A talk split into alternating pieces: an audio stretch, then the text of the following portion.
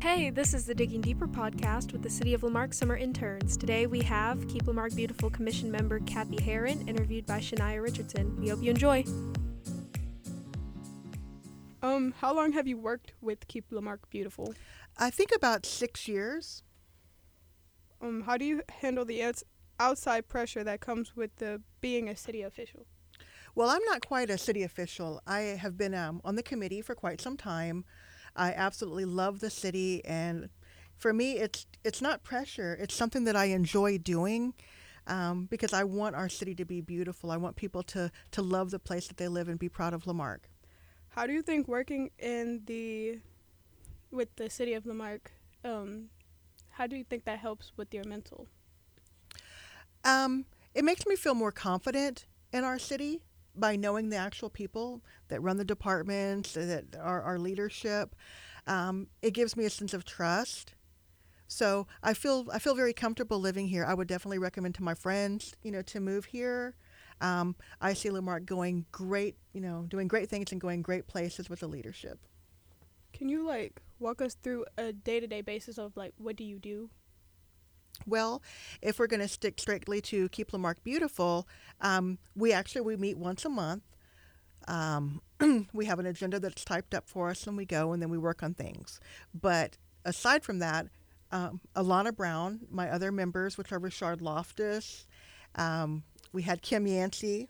I'm trying to think who else I've got on here before I forget. Um, Rebecca Mold, Terry Pettijohn. Everybody uh, usually takes on a project. And so we all have different things that we, we work on. Um, with me, uh, I do the yards of the month and the business yard of the month. So I like to introduce myself to the people that have been nominated. So if anybody out there has a great yard and wants to um, go online on the city's website, they can go to the Keep La Marque Beautiful tab on the city website and make a nomination for themselves or you know, or their neighbors. Um, I love meeting other citizens, and it's great to meet them on that kind of grassroots level. So that's kind of what I do. Um, also, we do the BayouFest, and one of my pet projects has been these reflective address plates because I love our seniors. My heart and my passion is taking care of the seniors, you know, in our in our community. So with these um, reflective address plates, they can go on the corner of a fence or on the house. They're the large numbers. I with the profession that I work in, what, how I make my money, um, I see a lot where ambulances will drive right by, police will drive right by because the house is old, the letters have fallen off, or they've been painted over. And that is crucial minutes that are spent looking for an address when a person's in need. So that's been my pet project for like the last six years is doing these and trying to get them out to the, the citizens that need them. That's great. Um, do you think that community is important for growth?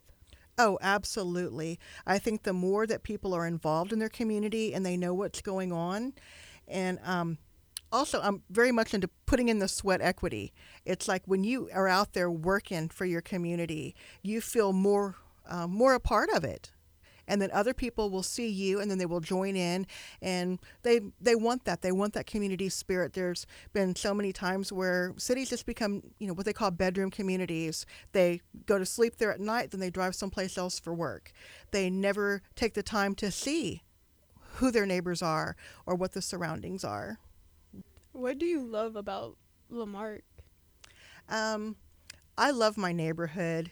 I I love my neighbors um, I had breast cancer, and it was a very, very difficult time for me. And people know what I do. I'm always out and about. And I came home one day, and people had painted little pink rocks. I'll get all teary with the little breast cancer ribbons on them, and they planted pink flowers all over my yard. So that was my community. That was my neighborhood doing that. At Christmas time, um, my neighbors got my fiance at the time to make sure that I was gone. They decorated my house for Christmas because I was too weak to do it, and they know that the the um, La Marque Lights project is my project.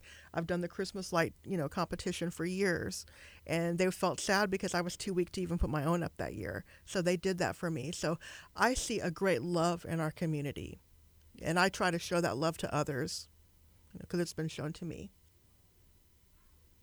So, what motivates you?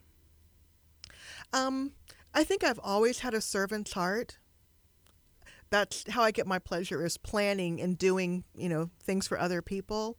Um, it's just it's just what I do. I want to see other people do well, and if there's any way that I can help them, then then I'm happy to do it.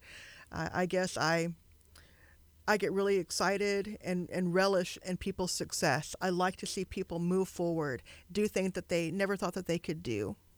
How do you get involved? There are applications online on the City of La Marque um, website. Also, get to know your city councilman.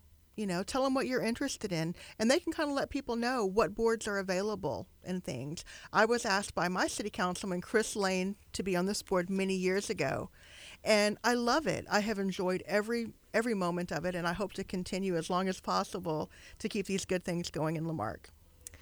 All right. Well, we we really appreciate all the work that you do in the city, and we see how much you care about it. And I'm sure the people at home listening can hear uh, in your voice just the passion that you and love that you have for this city.